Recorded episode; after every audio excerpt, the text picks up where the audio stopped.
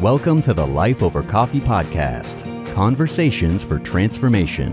Hello, everybody. Rick Thomas here, and we are doing Life Over Coffee.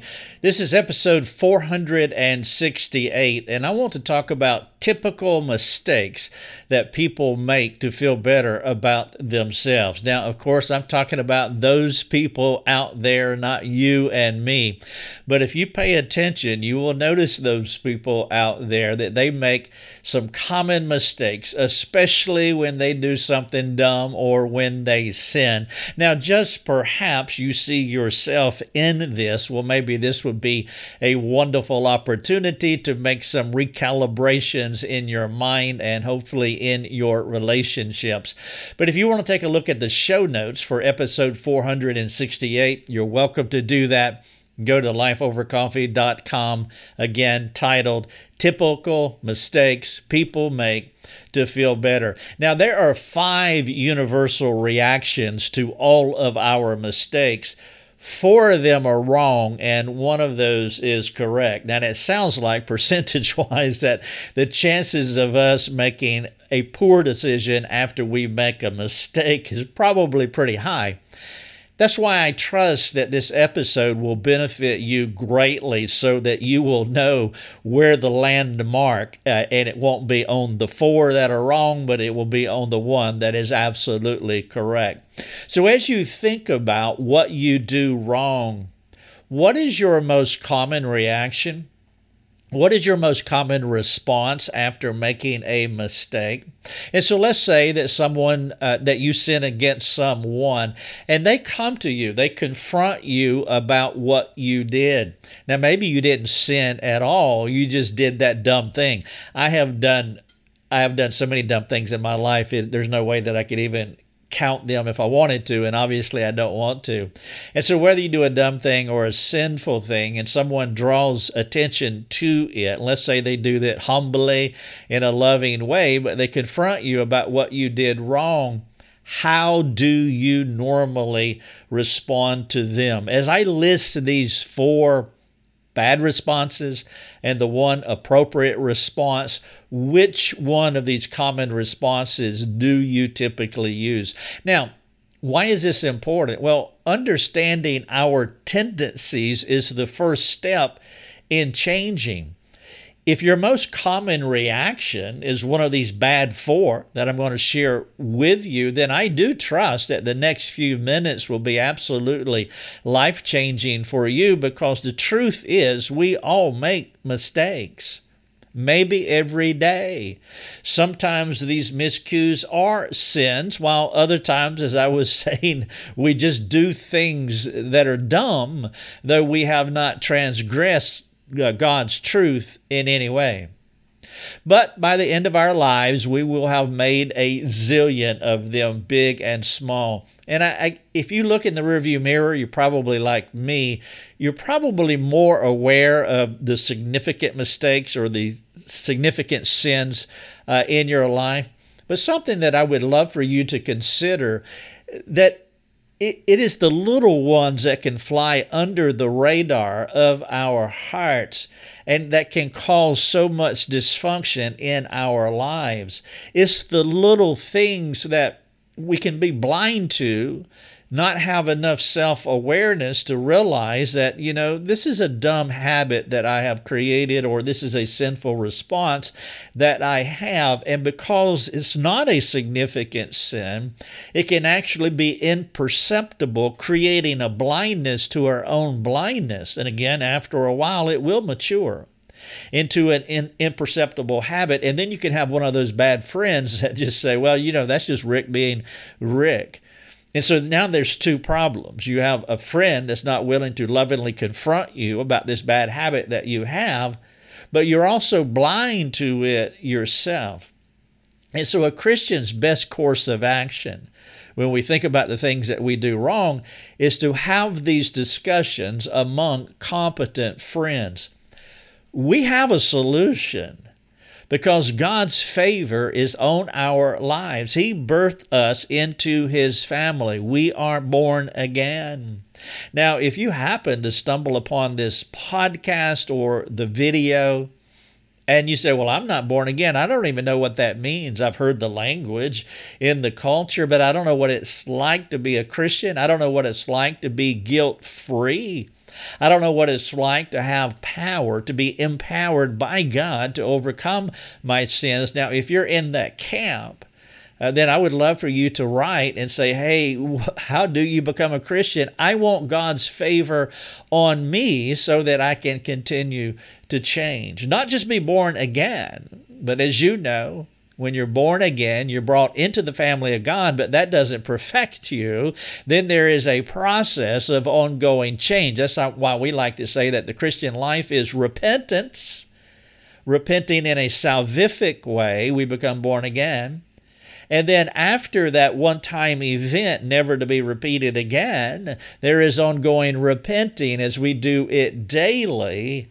And that's why we need to have these discussions because we have a solution. God's favor is on our lives, not only to bring us into His family through regeneration or the new birth but also to have incremental daily transformation as we do what John told us in 1 John 1 9, where he appeals to us to confess our sins and receive the cleansing uh, that God provides for us. And then you read in Galatians 6 1, verses 1, 2, and 3 where we come alongside each other to restore each other in a spirit of gentleness. The metaphor there for restoring each other is, is like mending a net, but like putting a fishing net that has been broken, putting it back together. And all of us are broken lives. And so Paul is saying that uh, if you see someone that is caught, ensnared, captured by a transgression, then you come along and help restore them. We have that opportunity so we don't stay in these bad, awful ruts, that we are reacting appropriately to them. And so we can confess our sins and receive forgiveness and cleansing. We can have other people come alongside us to help us to be restored uh, so that we can be whole. And so we have these wonderful opportunities that are just before us to where we can uh, be transformed. But the first step is to have enough self awareness about ourselves so that we are understanding our reactions to our mistakes or to our sins so that we don't create these imperceptible habits that lead us down a difficult path. And so, one of the things that we want to do as Christians is we want to have a clear conscience. The word conscience is conscience. It means co knowledge. Uh, perhaps you have heard it this way as an inner voice. Our inner voice is a barometer uh, that uh, speaks to us about our morality. And the purest conscience that you could possibly have is when your, when your inner voice is harmonious with God's Word. When the Bible and your conscience are on the exact same page, pitch perfect, then that is as clear and pure as that you can possibly be. And that's what we want. We want our inner voice to be so in line with God's word so that when we do miss the mark, which is the metaphor for sinning, that our conscience alarms us that we did something wrong and we hear that and then we respond to it the appropriate way so we don't get into these bad habits reacting wrongly to our sins. Well, the implication is is that the conscience is moldable. We can shape our conscience. You read this in 1 Timothy 4 2, where it talks about the conscience being seared uh, with a hot iron. And again, there's a picture there of putting a branding iron on, on an animal's rump, and it sears that rump uh, to where uh, it's, it's insensitive. It's, it's been desensitized to uh, any kind of pain or touching or whatever. And so we can sear our consciences by not responding correctly uh, to our sins. And sometimes you see people that, that do things and you may say, well, how in the world could, could they do that? Well, they can do that because their conscience is so hardened that they have been desensitized to the very thing that they're doing that is imperceptible to them. And we can get to that place by having these incremental stead, steady, slow drip, wrong responses to what we do wrong. And so we layer our conscience, just a thin layer over our conscience that creates a very light desensitization, if I can get all those uh, syllables in there a very light inability to to hear the ringing or the pinging of our conscience and then we continue to respond poorly and another layer uh, goes down and another and another until finally you have a hard conscience. Now, I realize there are some people on the other end of that spectrum where their conscience is not hard, but their conscience is oversensitive. And these are people who believe that things are sin that aren't sin.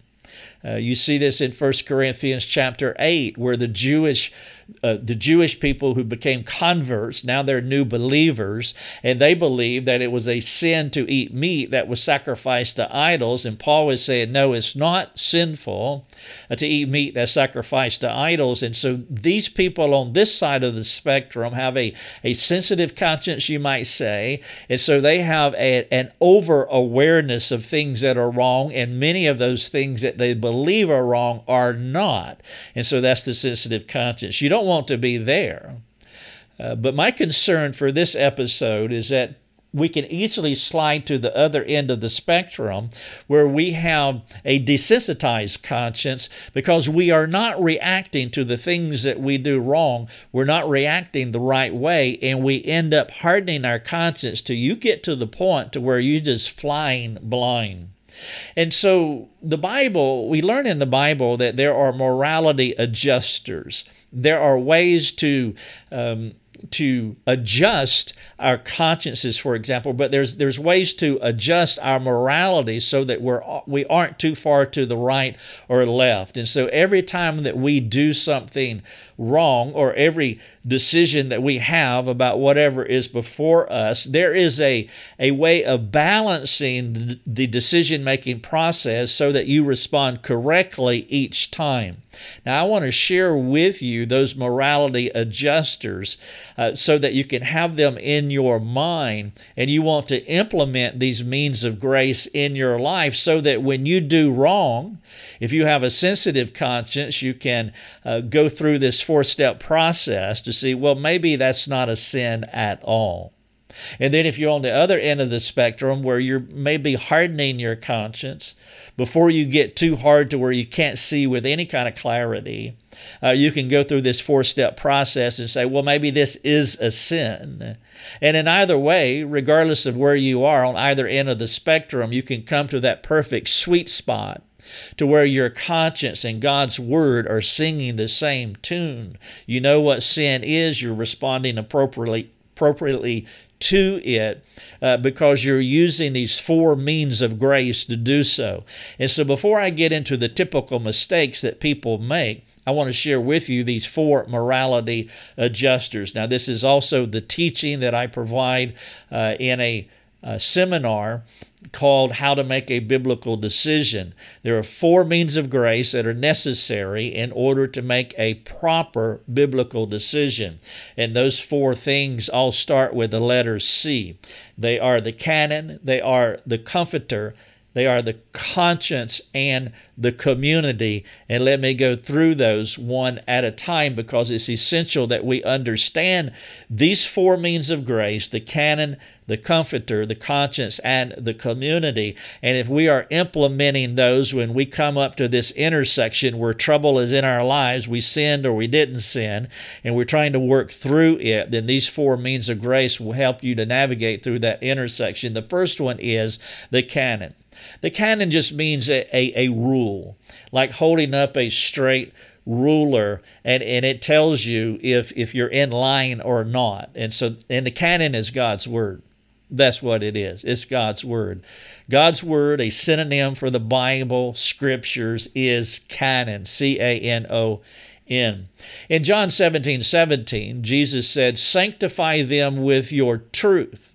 Uh, your word is truth.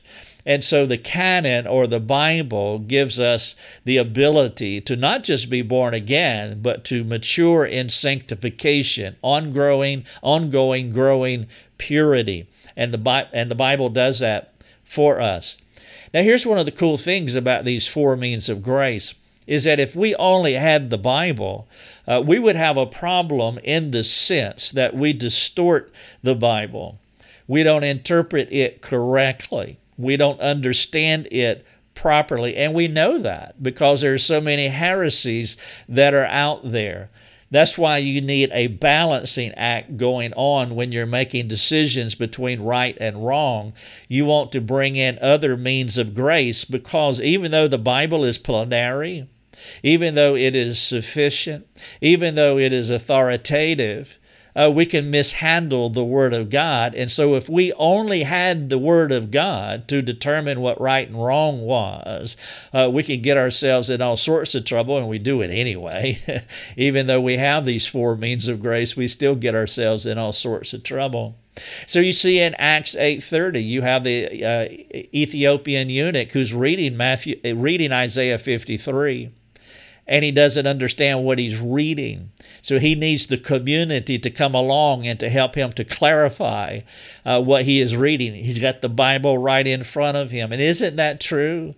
Uh, perhaps you remember that in your early Christian experience where you had the Bible, but it was hard to understand in the way that you hoped you could. And so you had someone to come along and to mentor and guide you.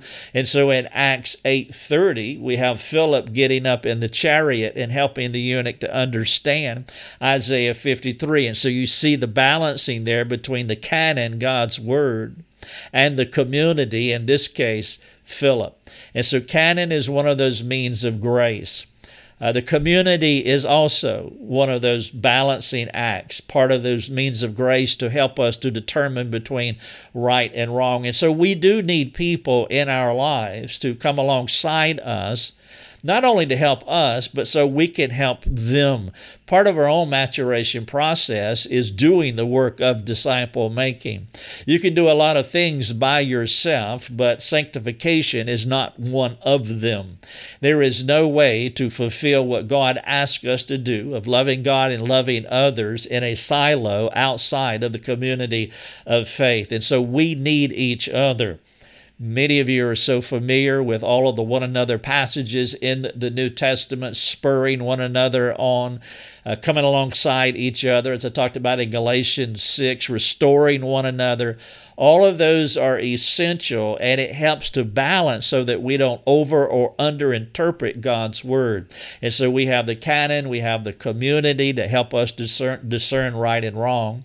We also have the Comforter, the Holy Spirit, who illuminates our minds. As Jesus was telling us in John 16 13, the Holy Spirit illuminates us. The natural person doesn't have the light of the Spirit showing them the way the things that we need to understand in life, the primary things are spiritually discerned. And as Paul said in Corinthians 2:14, that it is the Holy Spirit. Dead people are futile in their understanding, but the Holy Spirit comes in us and, and takes up his tabernacle or abode in us at regeneration, and now we are made spiritual beings. We come alive, is what Paul said in Ephesians 2. And so the Comforter, the Holy Spirit, brings illumination. And so we are asking the Spirit of God to help us to see what we cannot see, to give us a sensitiveness to uh, doing right or wrong. And so that helps in that balancing effect. So we have the canon we have the community, we have the comforter, and then finally, I talked about earlier, is the conscience. We have our own inner voice. Sometimes people will say, well, you just need to let your conscience be your guide.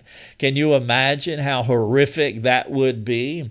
Uh, if a person has a super sensitive conscience that has created laws and regulations and lists and other forms, aspects of legalism that the Bible does not teach, like eating meat that has been sacrificed to idols and they say that that's wrong, they're putting themselves in a bondage, but they're letting their conscience be the guide. And so you see the same effect. Someone misinterpreting God's word, as I was talking about earlier, that leads to heresy. And then you have another person with a supersensitive conscience where they create laws and regulations that the Bible doesn't even stipulate. We see that in our culture today. I came from or out of the fundamentalist movement, the independent Baptist fundamentalist movement, and they have a myriad of, of laws that they implement. They would not call them laws, but you you dare not walk outside of them because you, you you're overcome with the fear of man, with what other people think about you and the judgments that come your way. And whether you want to call them laws or not, you create these rules that you abide by that really are not supported supported by Scripture, and you end up with a weak conscience. And when you say, let your conscience be your guide, if that conscience is not informed by God's Word, well, then we can go to all kinds of bad places, creating things ex nihilo out of nothing because the Bible doesn't teach those things. Well, then you can slide to the other side of the spectrum where you have a hardened conscience because you have repeatedly made these four mistakes that I'm going to mention here in just a minute, and where you've been layering your conscience until now it's almost imperceptible to determine between right and wrong.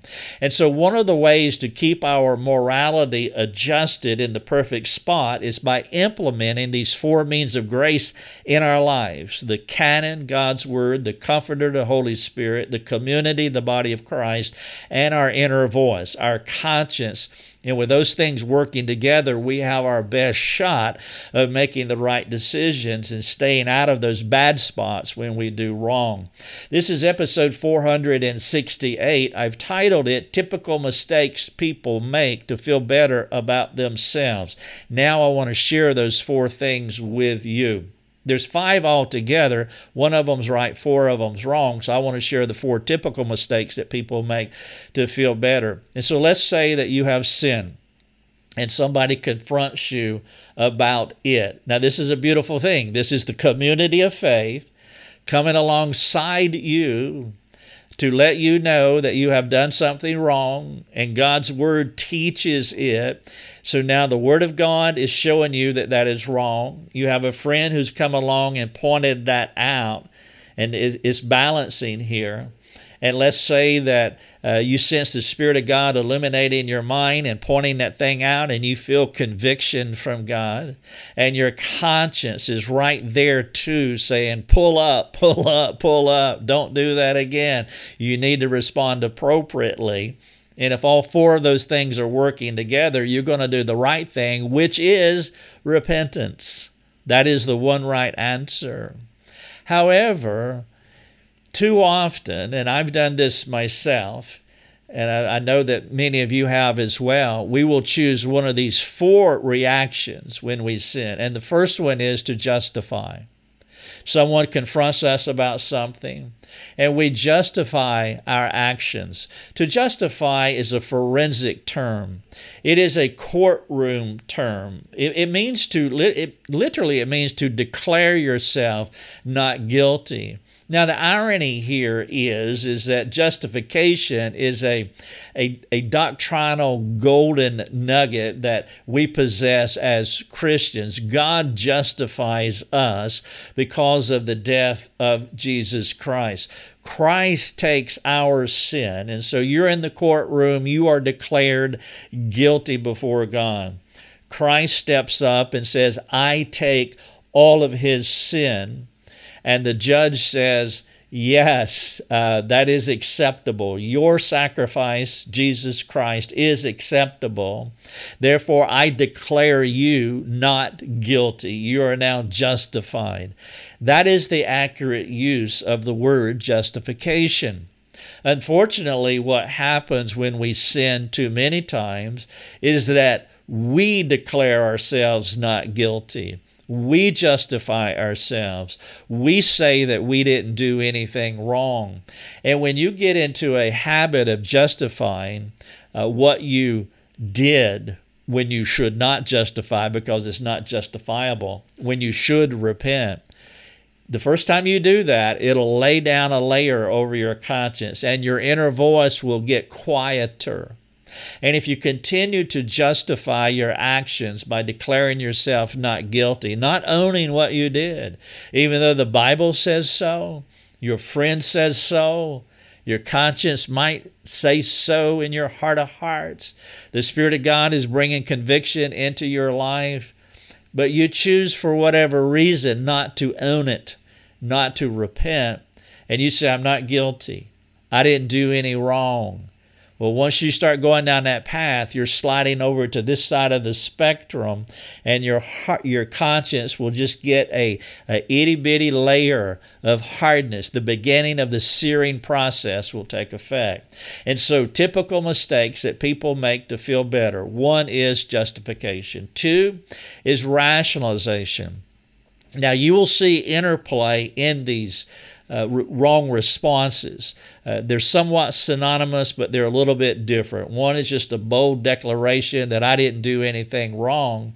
And then rationalization is downplaying your actions. There's almost a tacit admission that I did something wrong, but you would say something, I mean, it could sound like this like everybody is doing it. This is what they were doing. And this is when your dad says, Well, if if they all jumped off a cliff, would you jump off a cliff as well? You know, that's that's what the dad will say at that point. If if they're all going over the cliff, you're just gonna go with them. A rhetorical cynical response, but we all get the point. But the person is rationalizing uh, their actions because w- what they're doing is they want to live in both worlds. And so they're dabbling with what they want to do and they're making it okay in their minds. Well, everybody is doing it. And so it's okay for me to do it too because they want to do it, but there's still a part of them. Their conscience is saying, no, you shouldn't do that. And so they rationalize it. Uh, maybe you do this with overeating, for example. Uh, you, you know that you shouldn't be eating as much as you're eating, uh, but you're feeling a little sad today. And so you rationalize it. It's okay, and it's just one time, even though I did it yesterday and the day before also. But we can get into these little rationalizations, and then after a while, we create a habituation. By the way, the habituation is tied to a hardened conscience because once your conscience is no longer alerting you to what you are doing wrong, the layer and effect is in, and also it coincides with the habituation. And so, typical mistakes that people make to feel better about themselves justification, they just declare themselves, I am not guilty. Rationalization, they're downplaying it because they want it, and so they make up these kinds of excuses. Number three is blaming just putting it on someone else. That woman you gave me, well, we know it, it is her fault. I am not at fault, but it's not just declaring yourself not guilty uh, in, in, in a vacuum, it's declaring yourself not guilty and, and putting it on the other person. Now, this is similar to rationalization in this way, where you're dabbling in it, but you know it's not quite right, but you kind of rationalize it. Well, this is almost an admission that it's wrong, but you're putting the wrongness on someone else. You're blaming them. This is where you would get into the term of, of gaslighting, which has become a popular cultural word uh, over the past several years. Basically, putting it on someone else. The better term is just blaming them for doing it. And if you can continue to do that, again, you're laying your conscience by not owning what you did wrong. And so there's justification, there's rationalization, there is blaming. And then number four, there is alleviation. Alleviation is, again, knowing that you did something wrong, but rather than choosing the one right response, which is repentance, rather than choosing one right response, what you do is compensate. You know, we, you know, we call it comfort food. I'm having a bad day, and, and so I'm just going to numb myself. I'm going to binge watch Netflix. Uh, you create some, I'm going to pick up the habit of smoking or drinking or pornography or eating or shopping. I mean, whatever. It's, it's alleviation. Sometimes it's actually medication. But we are alleviating the problem. And so that becomes the crutch to get us to go through uh, this difficult time that we're in. And so whether we are just justifying our actions, rationalizing our actions, blaming someone else for them, or self numbing ourselves, medicating ourselves through all of these ways, all these bad habits that we can implement in our lives. The one thing that happens in a situation like that is that we're not removing it from us. I have this wonderful uh, Life Over Coffee uh, tumbler here. It says Conversations for Transformation. Let's just suspend your imagination for a moment and let's say that this is sin. Let's say this is sin. Obviously, it's not. Uh, this is pure, this is divine. This is a Life Over Coffee tumbler. But let's say it's sin. And whenever you justify or rationalize or blame or alleviate, for those of you that aren't watching the video, I'm actually holding the tumbler behind my back now. You can't see it, but it is still there is still there. You did not rid yourself of it. And that's what justification, rationalization, blaming, and alleviation do. It's like cancer that is operative in your physical body. And by doing any one of these four things, then that sin is operative in your spiritual person and it will take revenge on you. Uh, it will begin to harden your conscience. It will create all kinds of havoc in your soul. Uh, you will run when nobody is chasing, and you'll create all of these mechanisms to try to to remove this soul noise that you have when all you have to do is the one right response, and the one right response is to actually repent of it. This is episode 468. It is titled Typical Mistakes That People Make to Feel Better. I talked about the four means of grace to help us to stay on the right path the canon, the comforter, the community and the conscience. I've talked about the four mistakes that we make justification, rationalization, alleviation, and blaming.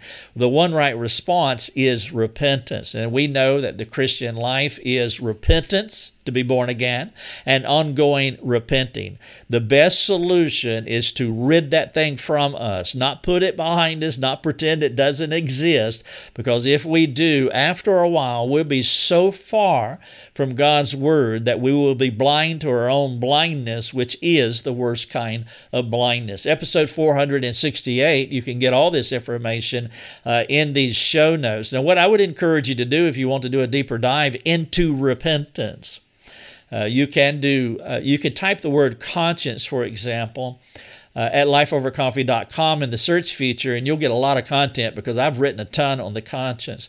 You can also type in repent and you'll get a, a, a, whole bunch of information there that will walk you through uh, the transformation process of how to repent. But I want to wrap up by asking um, a couple of questions and then we'll be done. Number one, how self aware are you about your mistakes? On this spectrum, are you in the middle spot, the sweet spot where you're in harmony with God's Word? Now, it could be some of you have an oversensitive conscience, creating things that you believe God is frowning upon, which He does not. That's another issue which I'm not dealing with in this episode. Or, or you could be over here on this side of the spectrum where, where you're not self aware of your mistakes because there's been this layer and effect of your conscience. Number two, do you see your mistakes as opportunities to grow or to be inward and morbid?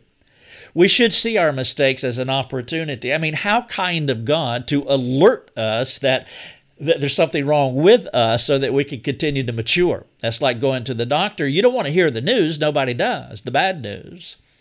But to have someone to tell you the bad news before it gets far worse than it is at this point, it's the same in the spiritual realm. Seeing our mistakes, they should be opportunities to grow, not to navel gaze and to be inward or morbid. Number three, do you see how it is God's kindness to reveal what is wrong with you, to you?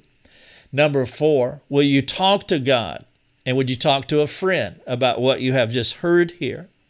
Number five, will you find a community for ongoing care so you can implement these four means of grace God's Word, the Comforter, Holy Spirit, the community of faith, and your conscience, and, and stay right in that middle space of harmony. Number six, will you practice repentance daily? As I said, the Christian life is repentance and ongoing repenting. This is episode 468 Typical Mistakes That People Make to Feel Better. Thank you for listening and God bless. Thanks for joining us. Learn more and get access to other resources at lifeovercoffee.com.